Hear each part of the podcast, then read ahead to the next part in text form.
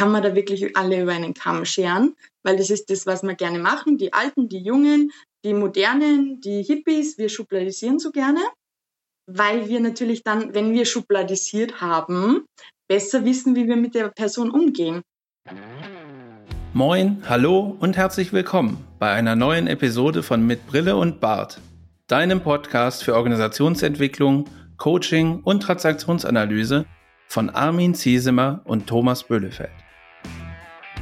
Hier erhältst du Impulse dazu, wie du Beziehungen auf Augenhöhe gestaltest, deine Reflexionsfähigkeit förderst und einen bewussten Umgang mit Sprache lernst. Mein Name ist Thomas und ich wünsche dir viel Inspiration bei dieser Episode.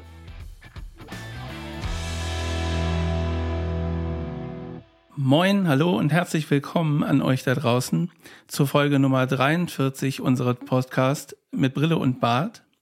Heute mit dem Titel äh, Wer ist Generation arbeitsunfähig? Wir haben uns da inspirieren lassen von einem aktuellen Meldung, dass der Europapark-Chef äh, Roland Mack äh, sagt, er findet keine passenden äh, Menschen mehr für seine offenen Stellen, weil die alle irgendwie komische Arbeitsmoral haben. Und da werden wir uns sicher darüber unterhalten. Und wir haben auch einen Gast, Alexandra Dorfinger ist da. Sie ist HR-Enthusiastin und äh, ich bin total gespannt auf das Gespräch mit ihr heute und den Austausch zu diesem tollen Thema. Und äh, natürlich ist auch wieder dabei der Armin. Hallo Armin. Ja, hallo Thomas. Ich habe jetzt ja ganz gespannt zugehört, wie du hier den Podcast einleitest. Es ist ja doch ein, ein, ein hochbrisantes Thema. Wer ist Generation arbeitsunfähig? Und äh, die Inspiration einerseits, ja, das ist richtig, das, da, sind die, da sind die Wogen ja wirklich hochgegangen mit äh, Roland Mack und seiner Medienmitteilung. Manchmal weiß man ja auch nicht in den Medien, war es dann wirklich so gesagt oder ist es aus dem Kontext gerissen. Insofern zeigt einfach diese Meldung und viele andere auch, dass doch das Thema der Gestaltung von Generationen und wie, also wie Generationen Arbeitswelt gestalten, eine hohe Brisanz und eine hohe äh, mediale Aufmerksamkeit auch genießt, wenn da äh, nicht zuletzt wahrscheinlich auch etwas in der Sommerpause, äh, da so etwas äh, ja überbordende Medienmitteilungen kommen. Und jetzt, ja, Alexandra Dorfinger, Hallo. Hallo und herzlich willkommen auch von meiner Seite. Herzlichen Dank auch für die Einladung. Ich freue mich sehr, da zu sein und dass wir auch dieses spannende Thema ähm, Generationenmanagement, Generationendialog, ähm, ja, da heute einfach, auch, sage ich mal, mit Praxisbeispielen da jetzt untermauern können und behandeln dürfen. Ja, ist ja großartig. Ähm, Generationendialog, das tönt ja, das tönt ja so friedlich. Man spricht da miteinander, man ist in Dialog und scheinbar geht alles gut, aber so ist es ja dann doch nicht. Da erlebst du ja aus deiner Praxis einiges, du sagst ja Praxisbeispiele. Erzähl doch mal kurz für die Hörerinnen und die Hörer, was du eigentlich tust. Bei mir ist es so, ich habe mich 2020 in die Selbstständigkeit getraut. Ich habe mit 24 Jahren mein Unternehmen HR Enthusiast gegründet ähm, aus einem großen Leidensdruck heraus. Ich habe damals von meinem letzten Arbeitgeber, Dienstgeber die Kündigung erhalten. Und dann habe ich mir geschworen, das passiert mir nicht mehr und bin in die Selbstständigkeit gegangen. Das war dann im März 2020, das war nicht leicht, habe grundsätzlich die Vision gehabt, die richtigen Mitarbeiter für die besten Unternehmen zu finden. Dann war natürlich die, die Situation Corona. Ich habe einen großen Kundenauftrag gehabt, das war Hiring Freeze. Ähm, der weiter, ein anderer Kunde war in der Eventbranche tätig. Also es war kein leichter Start. Aber mittlerweile weiß ich, dass ich das jetzt überstanden habe, dass ich auch alles weitere, was da jetzt kommt, noch überstehen werde.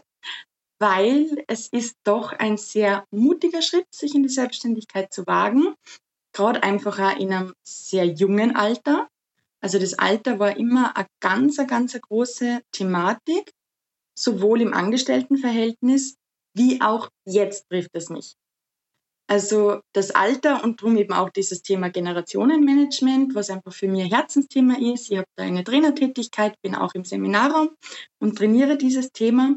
Und mir ist es einfach ganz wichtig ähm, zu erklären beziehungsweise ähm, Aufklärung einfach zu liefern in Form von, ja, wie sage ich, Aufklärungsarbeit, in Form von dem, dass man einfach mache das gern mit Working Out Loud, dass jeder wirklich seine Sichtweise präsentiert, angefangen vom Lehrling bis über Leute, die wirklich kurz vor der Pensionierung stehen.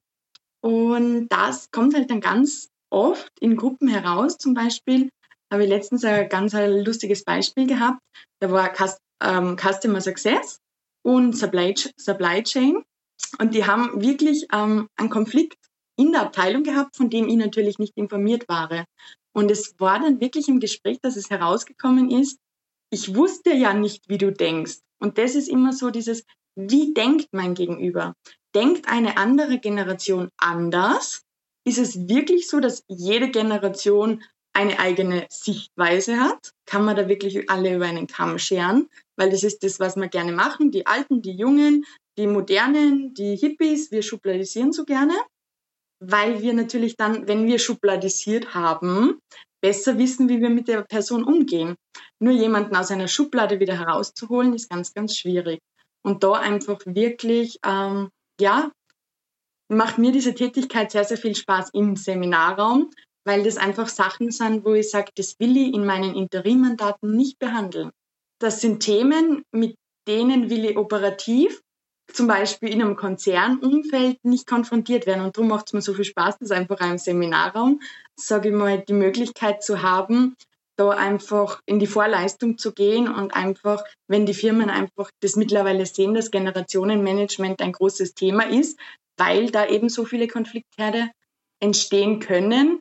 Ja, da habe ich voll im Ja, und die Konflikte, die entstehen ja nicht nur unter den Generationen, sondern eben auch insgesamt in Arbeitsteams. Das sehe ich immer wieder auch im betrieblichen Gesundheitsmanagement, wie Konflikte auch unter Mitarbeitenden gleichen Alters zunehmen. Und du hast ein, einen Begriff gebraucht, vorhin den Begriff Dienstgeber. Und aus der transaktionsanalytischen Perspektive äh, ist ja schon das Verständnis, da gibt es eine große Instanz, die hat so die Gnade, einen Dienst zu vergeben. Und gerade die junge Generation, die sieht das ja anders, die bringt ja ein ganz neues Selbstbewusstsein äh, mit. Wie erlebst du das äh, in deinen Rekrutierungen, wenn du mit jungen Menschen arbeitest, was die für Bedürfnisse und junge Mindsets auch mitbringen in ihrem Selbstverständnis?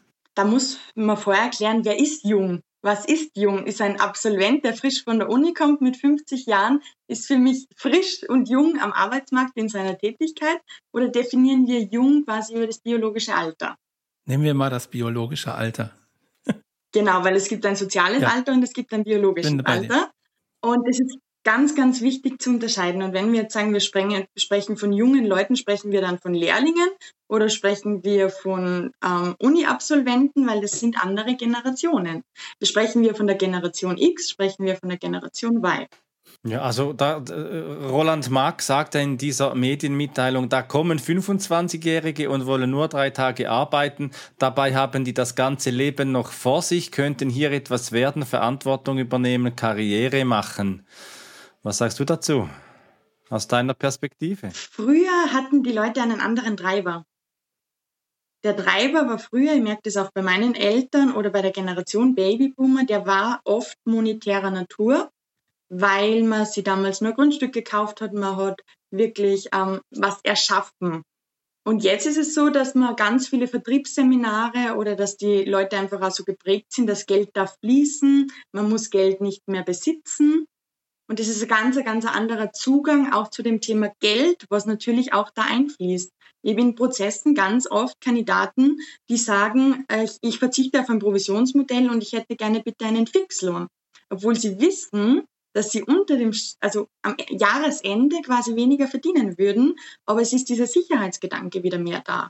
Ja, ist auch, also wir haben ja im Titel extra eine Frage formuliert, wer ist eigentlich Generation arbeitsunfähig und das passiert ja nicht ohne Grund, sondern da ist ja an dem Beispiel Roland Mack, also ohne dass wir jetzt den Kontext kennen, Armin, du hast es gesagt, ähm, aber wenn wir an, uns an dem Beispiel äh, orientieren, ist ja genau die Frage, ist es äh, sind es die Menschen, die äh, nicht zu den Arbeitsvorstellungen des Dienstgebers sozusagen passen? Sind die dann die äh, Generation arbeitsunfähig oder ist es vielleicht sogar genau andersrum, dass die Menschen, die das nicht erkennen und diese Schubladisierung vornehmen und nicht äh, darauf achten, dass es unterschiedliche Bedürfnisse in unterschiedlichen Lebensphasen, in unterschiedlichen Kontexten gibt, sind die eigentlich die Generation un arbeitsunfähig? Das ist ja mal eine interessante, eine interessante Diskussionsteil, glaube ich.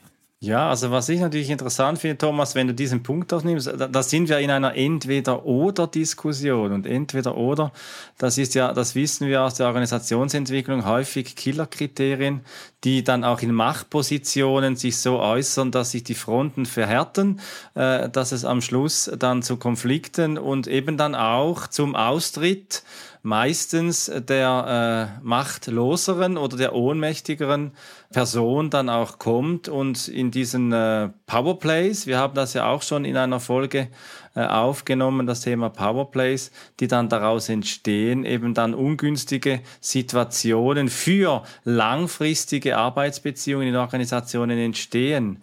Und jetzt das langfristige Thema für Arbeitsorganisationen. Da gibt's ja eben auch diese Ansicht, man müsse möglichst lange an einer Stelle tätig sein und dann sei man qualifiziert. Auf der anderen Seite gibt es das Thema der Vielfalt. Und es ist ja auch wissenschaftlich äh, nachweisbar, dass eben Vielfalt eigentlich die Langfristigkeit einer Stellen äh, Besetzung ähm, toppt, dass sie die, diese Mitarbeitenden ja, vielfältiger sind, kreativer sind in der Lösungsfindung. Und hier gibt es ja diese Erwartungen. Und Alex, jetzt sagst du, nein, Junge, die möchten nicht mehr ihre Lebensstelle. Genau, und das ist ein super spannendes Thema. Ich würde da auch das gerne vielleicht für mich als auf meine Person umlegen weil ich habe einen Jobhopper-Lebenslauf. Und mir war bewusst, wie ich von meinem Dienstgeber die Kündigung erhalten habe, dass ich es am Arbeitsmarkt nicht leicht haben werde mit meinem Lebenslauf. Weil ich habe immer Dienst, mein längstes Dienstverhältnis war zweieinhalb Jahre im Angestelltenverhältnis und ich war ungefähr, ich war sieben Jahre im Angestelltenverhältnis und habe dann ongoing immer Dienstverhältnis gehabt mit sechs Monate, 13 Monate, ein Jahr, wieder sechs Monate. Also bei mir war es wirklich, ich habe einen Jobhopper-Lebenslauf und der hätte es mir am freien Arbeitsmarkt, ähm, wäre das für mich sehr, sehr schwierig gewesen. Und dann war einfach auch diese Entscheidung, wo ich sage, okay, warum habe ich mein Geschäftsmodell so angepasst? Weil jetzt in meiner Tätigkeit als Interim-Recruiter ist das für mich ein super Wettbewerbsvorteil. Ich habe innerhalb kürzester Zeit, innerhalb von sieben Jahren, so viele Unternehmen von Ihnen gesehen, so viel gesehen, was ich zum Davonlaufen gefunden habe, dass ich ganz genau weiß, was möchte ich nicht, was hat mir gut gefallen und was sind diese Worst Best Practice Beispiele. Und das kommt mir natürlich jetzt sehr zugute, weil ich da einfach innerhalb kürzester Erfahrung sehr viel Praxis gesammelt habe. Und da ist es natürlich ein Thema, wenn jetzt wer sieben Jahre in der gleichen Position ist, immer den gleichen Vorgesetzten oder sage ich mal, einfach den gleichen Dienstgeber hat, immer mit der gleichen Wertevorstellung gearbeitet hat, in dem gleichen System, wie es ist, ähm, von dem Erfahrungsschatz, was man innerhalb diesen sieben Jahren, sage ich mal, in einem Unternehmen sammelt und was man jetzt in sieben Jahren zum Beispiel in 15 Unternehmen sammelt, wenn man so alle halbe Jahre mal den Job wechselt. Beziehungsweise bei mir war es auch so, dass ich ganz oft im Probemonat davon gelaufen bin. Also ich stelle mir das schwierig vor, äh, jetzt, wie du das so erzählst, Best Practices zu finden, die jetzt auf alles äh, anzuwenden sind. Ich glaube auch nicht, dass es so ist, ne? Weil ähm, die, was, was Armin sagt, ist natürlich richtig. Es gibt nicht entweder oder, sondern eigentlich ein sowohl als auch. Und ich könnte mir vorstellen, dass es für Firmen, die nur Jobhopper äh, sozusagen einstellen würden oder die nur Langzeit äh, standorttreue Menschen einstellen würden, dass die weniger davon haben, als wenn man da irgendwie so eine Art von Mischverhältnis findet, findet. Weil so eine, so eine Dienstgeberseite oder die Arbeitgeberseite hat ja auch irgendwie bestimmte Bedürfnisse und die müssen sich ja irgendwie in Einklang bringen lassen, sonst passen Unternehmen und Arbeitnehmerinnen nicht zusammen. Und ist das was, was du so beobachtest? Also gibt es diese Mischverhältnisse, dass man sagt, okay, wahrscheinlich ist es für die für das Unternehmen total gut, wenn es einen Teil äh, gibt, der halt längerfristig da ist und sozusagen auch irgendeine Art von Konstante darstellt, äh, was Kultur und und Werte und so betrifft. Und dazu wird dann immer irgendwie auch so Jobhopper geben müssen. Aber ich schließe sie aus dem, aus dem Firmenprofil nicht mehr aus. Gibt es da sowas oder ist das anders? Genau, also ich würde da gerne auf zwei Punkte eingehen. Das ist das erste, wo ich sage, naja, es liegt nicht immer nur an den Firmen. Ähm, es liegt teilweise wirklich an der Personalabteilung. Okay. Weil da muss man ja mal seinen CV präsentieren und wenn da wirklich Personalisten sitzen, die sagen, ähm, Jobhopper, also Gott mit da halbes Jahr, dort halbes Jahr, da mal ein Jahr, die werden gar nicht eingeladen. Also die werden ab der ersten Minute quasi, ich sage jetzt das ganz plakativ aussortiert. Die haben nicht mal die Möglichkeit zum Gespräch. Und dann frage ich mich immer, gibt es den Fachkräftemangel wirklich? Und das ist dieses eine Thema, wo ich sage, wo es eben für Jobhopper quasi schwierig ist oder für Leute, die wirklich kurze Dienstverhältnisse gehabt haben. Und das andere Thema mit der Vielfalt, das wollte ich vorher beim Armin ganz kurz ansprechen. Es gibt ja sechs Kerndimensionen der Vielfalt. Und das Alter ist ja nur eine davon. Es geht ja auch um die sexuelle Orientierung, es geht um ganz viele. Und von welcher Vielfalt sprechen wir? Weil wir wollen ja diverse Teams. Das ist ja mittlerweile jetzt in aller Munde. Wir wollen Diversity, Diversity, Diversity. Aber und dann machen wir die ganzen Employer Branding Kampagnen so, dass wir ähm, vielleicht jemanden ähm, mit färbiger Haut nehmen, jemanden mit einem anderen asiatischen Background, jemanden mit Arbeitskleidung, jemanden im Anzug, um Diversität darzustellen. Aber diese Diversität in Teams, die was du jetzt gerade angesprochen hast, Thomas, die ist ganz eine spannende, weil manche Führungskräfte, die wollen homogene Teams und manche Führungskräfte, die wollen heterogene Teams. Und man weiß statistisch gesehen, dass heterogene Teams viel besser performen. Ja, und dann steht aber doch im Zentrum unsere heutige Frage, wer ist eigentlich Generation arbeitsunfähig? Weil Arbeit, so habe ich einmal gelernt während meiner transaktionsanalytischen Ausbildung, so ein Satz von meiner äh, Ausbildnerin, bei der Arbeit geht es eigentlich selten um die Arbeit, sondern jeweils um soziale Prozesse, um Beziehungsgestaltung, um Üben vom Miteinander Zusammensein.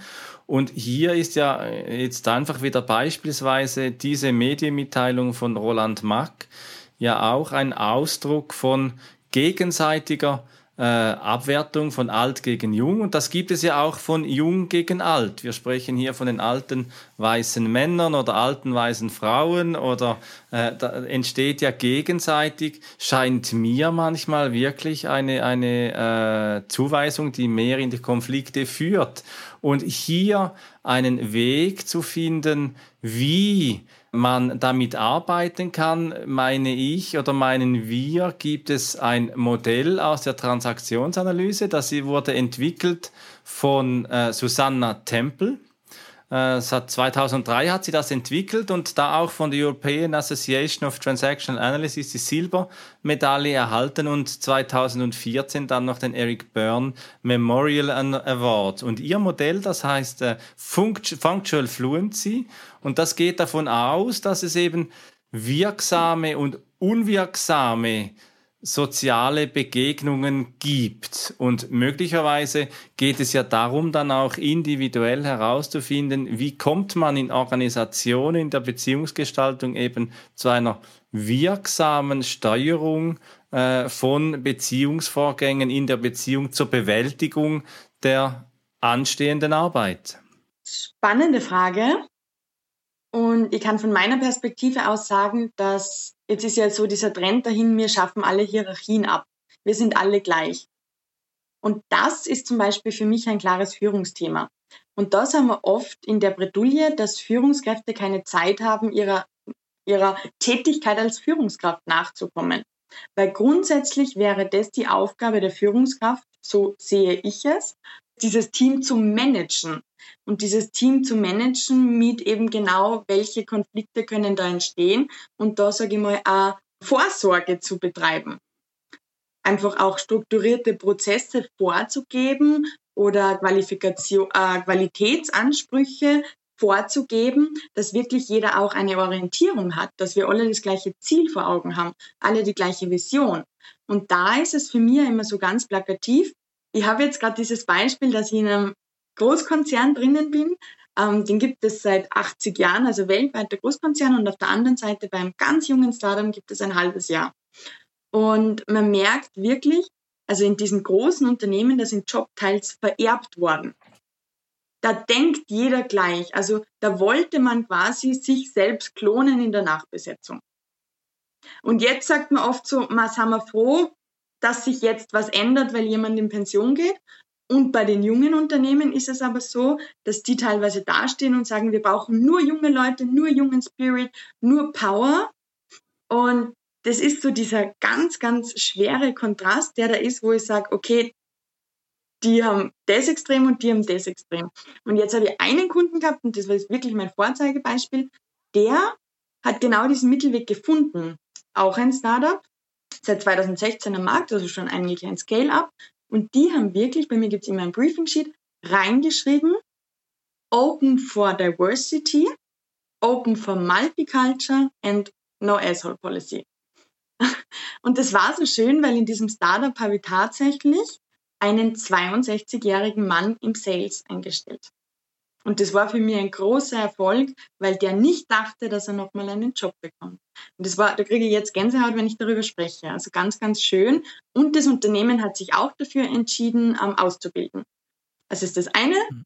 wieder, sage ich mal, extrem, aber das andere extrem. Aber sie sind einfach Open for Diversity und mit Diversity meinen sie eben nicht sexuelle Orientierung oder verschiedene Kulturen, natürlich unter anderem auch, aber da ist Diversity wirklich ein Altersthema. Und dieses Alter wird ja auch immer so umgelegt auf, wie alt ist das Unternehmen und wie ist der Altersdurchschnitt von den Mitarbeitern. Weil in Startup beobachten wir das, dass der Altersdurchschnitt so ungefähr zwischen 24 bis 32 liegt. Und in meinem Großkonzern weiß ich jetzt gar nicht. Also da, da habe ich jetzt wirklich eine Pensionierungswelle. Ja, also es ist wirklich eine außergewöhnliche äh, Geschichte, die du da erzählst, also ein außergewöhnlicher Zustand, äh, dass jemand in dem Alter noch äh, irgendwo eingestellt wird. Das habe ich so auch noch nie gehört. Ähm, ich wollte noch mal darauf zurückkommen, was du gesagt hast, Alex, zum Thema ähm, Führungskräfte äh, und ähm, eigentlich müssten sie da irgendwie was managen und Orientierung geben und so. Und das ist genau ein Aspekt, den dieses äh, Functional Fluency Modell äh, auch wieder gibt. Ähm, nämlich wenn irgendwie aus, aus der Transaktionsanalyse gesprochen, aus der Elternperspektive äh, ein strukturgebendes ähm, Maß gefunden wird, dann ist das auf jeden Fall ein, eine wirksame Steuerung an der Stelle, weil sie auf fruchtbaren Boden äh, fallen wird und sich da entwickeln kann. Äh, anders sieht's halt aus, wenn ich bestimmte äh, Kriterien einfach durchdrücken möchte. Zum Beispiel, wir machen hier keine Drei-Tage-Woche ähm, oder sowas. Dann ist das ein dominierender Modus und ich passe mich nicht darauf an oder ich achte nicht darauf, welche Bedürfnisse äh, auf der anderen Seite sozusagen äh, gerade anliegen und wo da die Interessen sind und dann, dann wird das nicht zusammenpassen so und dann gibt's halt auch keine wirksame soziale Begegnung. Ähm, und genauso wird es wahrscheinlich auch die Auswirkung sein, wenn so ein dominierender Modus stattfindet, ähm, dass da irgendwie auch, sag ich mal, kein kooperatives Miteinander passieren kann. Also auch der, aus der anderen Perspektive, der diese äh, Dominanz sozusagen erfährt, wird ja nicht sagen, oh klasse, da mache ich mit, ne? Und dann will ich auch mitwirken und will auch mein Bestes tun, dass es hier gelingen kann, sondern das wird dann eher entweder in so eine ähm, in so eine Verweigerungshaltung gehen oder äh, weiß ich nicht, so ein kleiner äh, so eine kleine Rebellin oder so hervorbringen. Ähm, und das ist dann einfach nicht nicht wirksam. Und ich glaube, da einen guten Weg zu finden, äh, wie man in diese Wirksamkeit reinkommen kann, gemeinsam, auch über unterschiedliche Alter äh, Altersgruppen hinweg, über unterschiedliche Interessensgruppen hinweg und was es äh, sonst noch alles für ähm, Perspektiven gibt, die man da betrachten kann.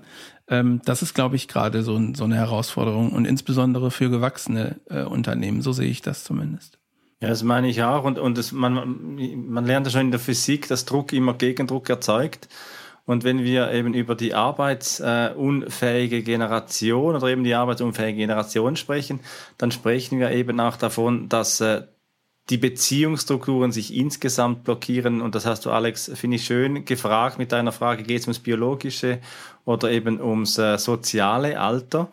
Äh, es geht ja jeweils auch um einen Kontext, in dem man sich bewegt. Und wenn jetzt eben, wie du, Thomas, gesagt hast, so ein dominierender Modus unwirksam als Steuerung in Organisationen äh, dominiert, vielleicht auch aus einer Hilflosigkeit, aus einer Not heraus, aus einer Überlastungssituation heraus, weil die Fluktuation gerade so hoch ist zum Beispiel. Wenn Teams zusammenbrechen, wenn vielleicht auch die Fehlzeiten noch hoch sind, dann kann es ja dann eben auch sein, dass die andere Seite eben ein unwirksames äh, Steuerungselement dann auch zeigt und das ist dann der widerspenstige Modus. Das ist dann der, der einfach dagegen kommt. Oder eben dann auch, das ist das, was ich manchmal in Jobcoaching sehe, übrigens auch, äh, unabhängig vom biologischen Alter, ist dann ein unreifer Modus. Also wirklich auch eine Situation, wo einfach jemand sagt, ich will mich jetzt selbst verwirklichen, egal was da kommen mag und ich mache jetzt das, was ich will. Und das schadet ja eigentlich auch einem konstruktiver, einer konstruktiven Beziehungsgestaltung und einer beruflichen Weiterentwicklung. Was dann im Kern Susanna Tempel beschreibt, ist dann die Realitätseinschätzung. Und die Realitätseinschätzung, die fasst sie zusammen mit den Fabulous Five, die fabelhaften fünf Aspekte. Und da geht es dann eben um einen strukturgebenden Modus. Man schafft Orientierung in einem angepassten Maß und man sorgt eben auch in dem Sinn für eine nährende Fürsorge, also eine wirksame Fürsorge im Sinne auch, das wird dann manchmal mit Fürsorgepflicht auch beschrieben, gerade im betrieblichen Gesundheitsmanagement, wo man dafür schaut, wie kann wirksam auch Fürsorge, Fürsorge ausgedrückt werden. Und daneben, Thomas, das hast du schon angetönt, das Thema des kooperativen Modus, wo jeder sich selbst auch entfalten kann in der Kooperation, wo gegenseitig auf Bedürfnisse äh, auch geschaut wird und Übereinkünfte auch gefunden werden.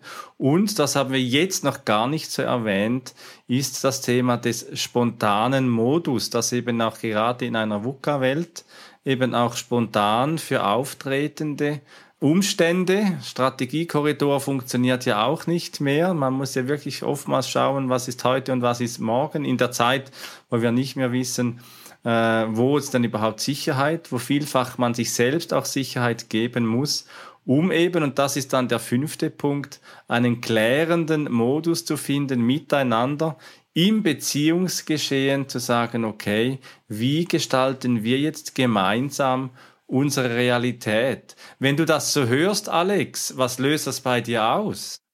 Ich denke jetzt also ganz, ganz stark an diese New Work-Bewegung. Wir sind einerseits ganz tief in diesem Thema Flexibilität drinnen, wo wir vorher schon gesprochen haben über die Erreichbarkeit. Und auf der anderen Seite ist es immer dieses Do what you love.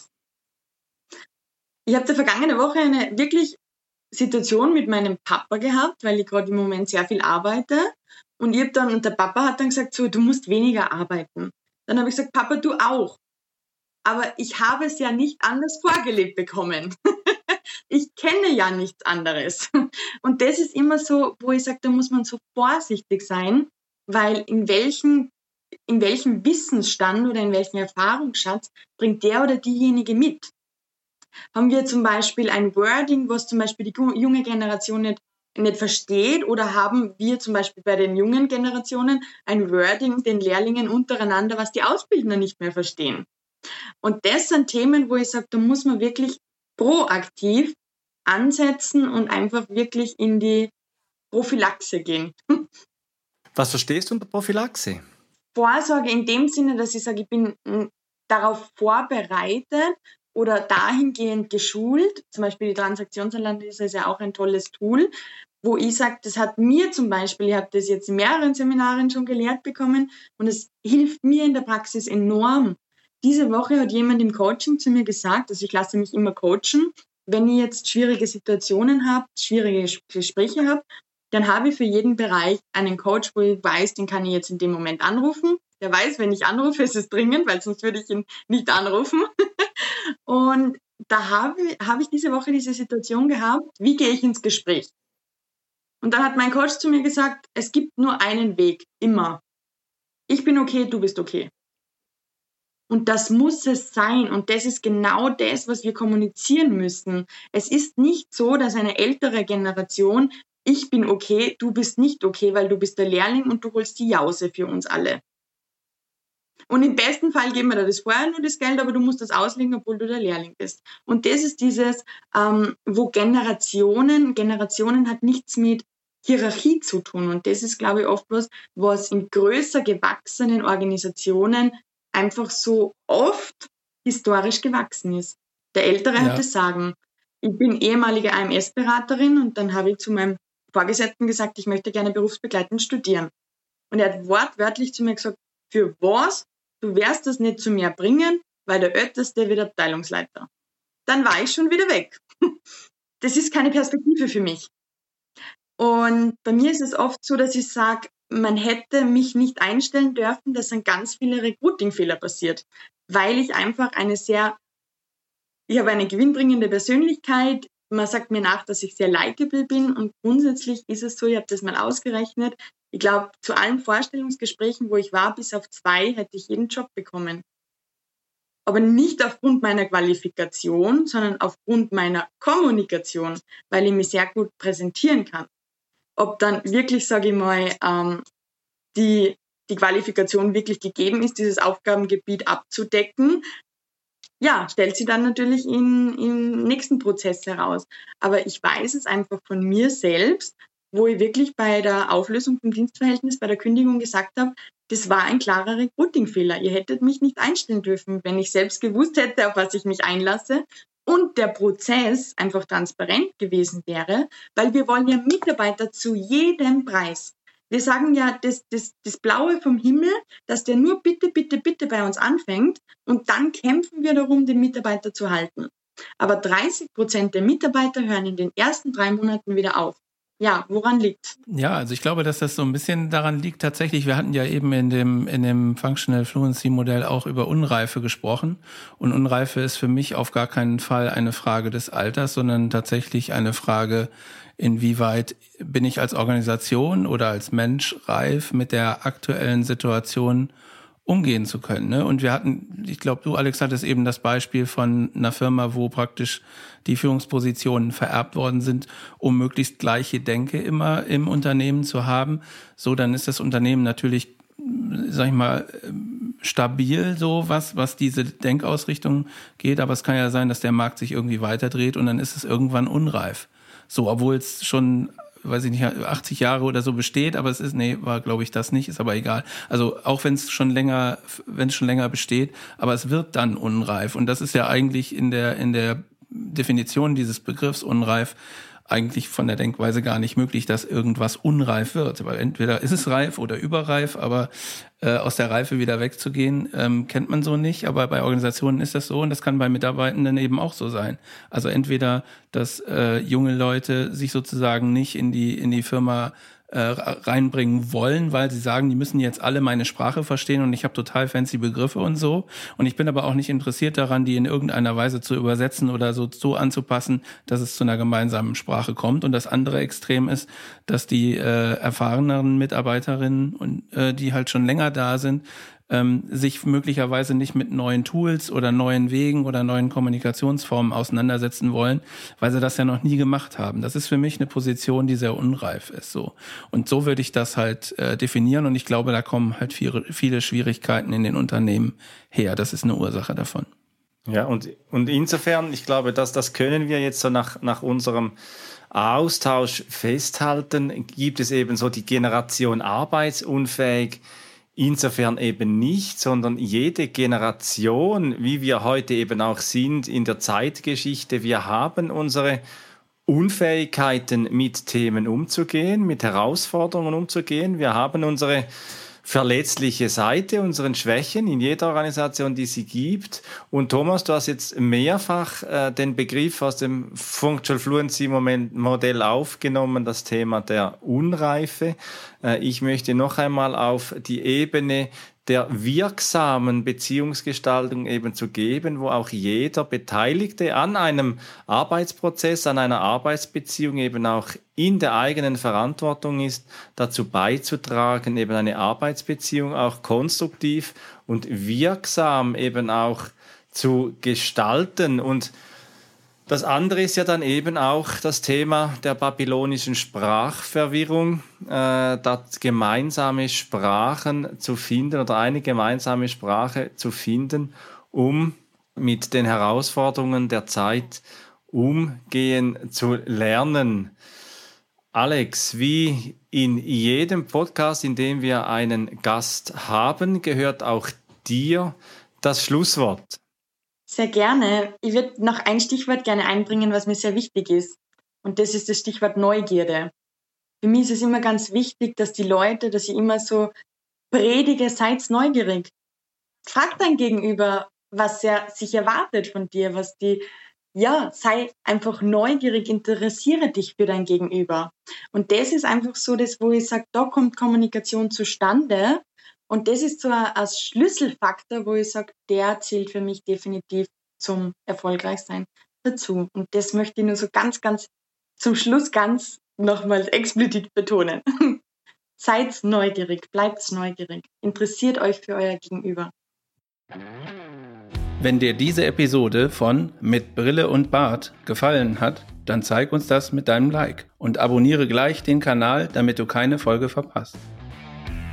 Alle Links zur Folge findest du in den Show Notes. Da findest du auch unsere Kontaktdaten, wenn du uns etwas mitteilen möchtest.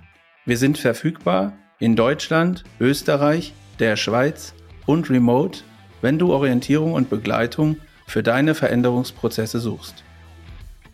Teile diesen Podcast mit Menschen, die davon profitieren können und lass eine Rezension bei Apple Podcaster.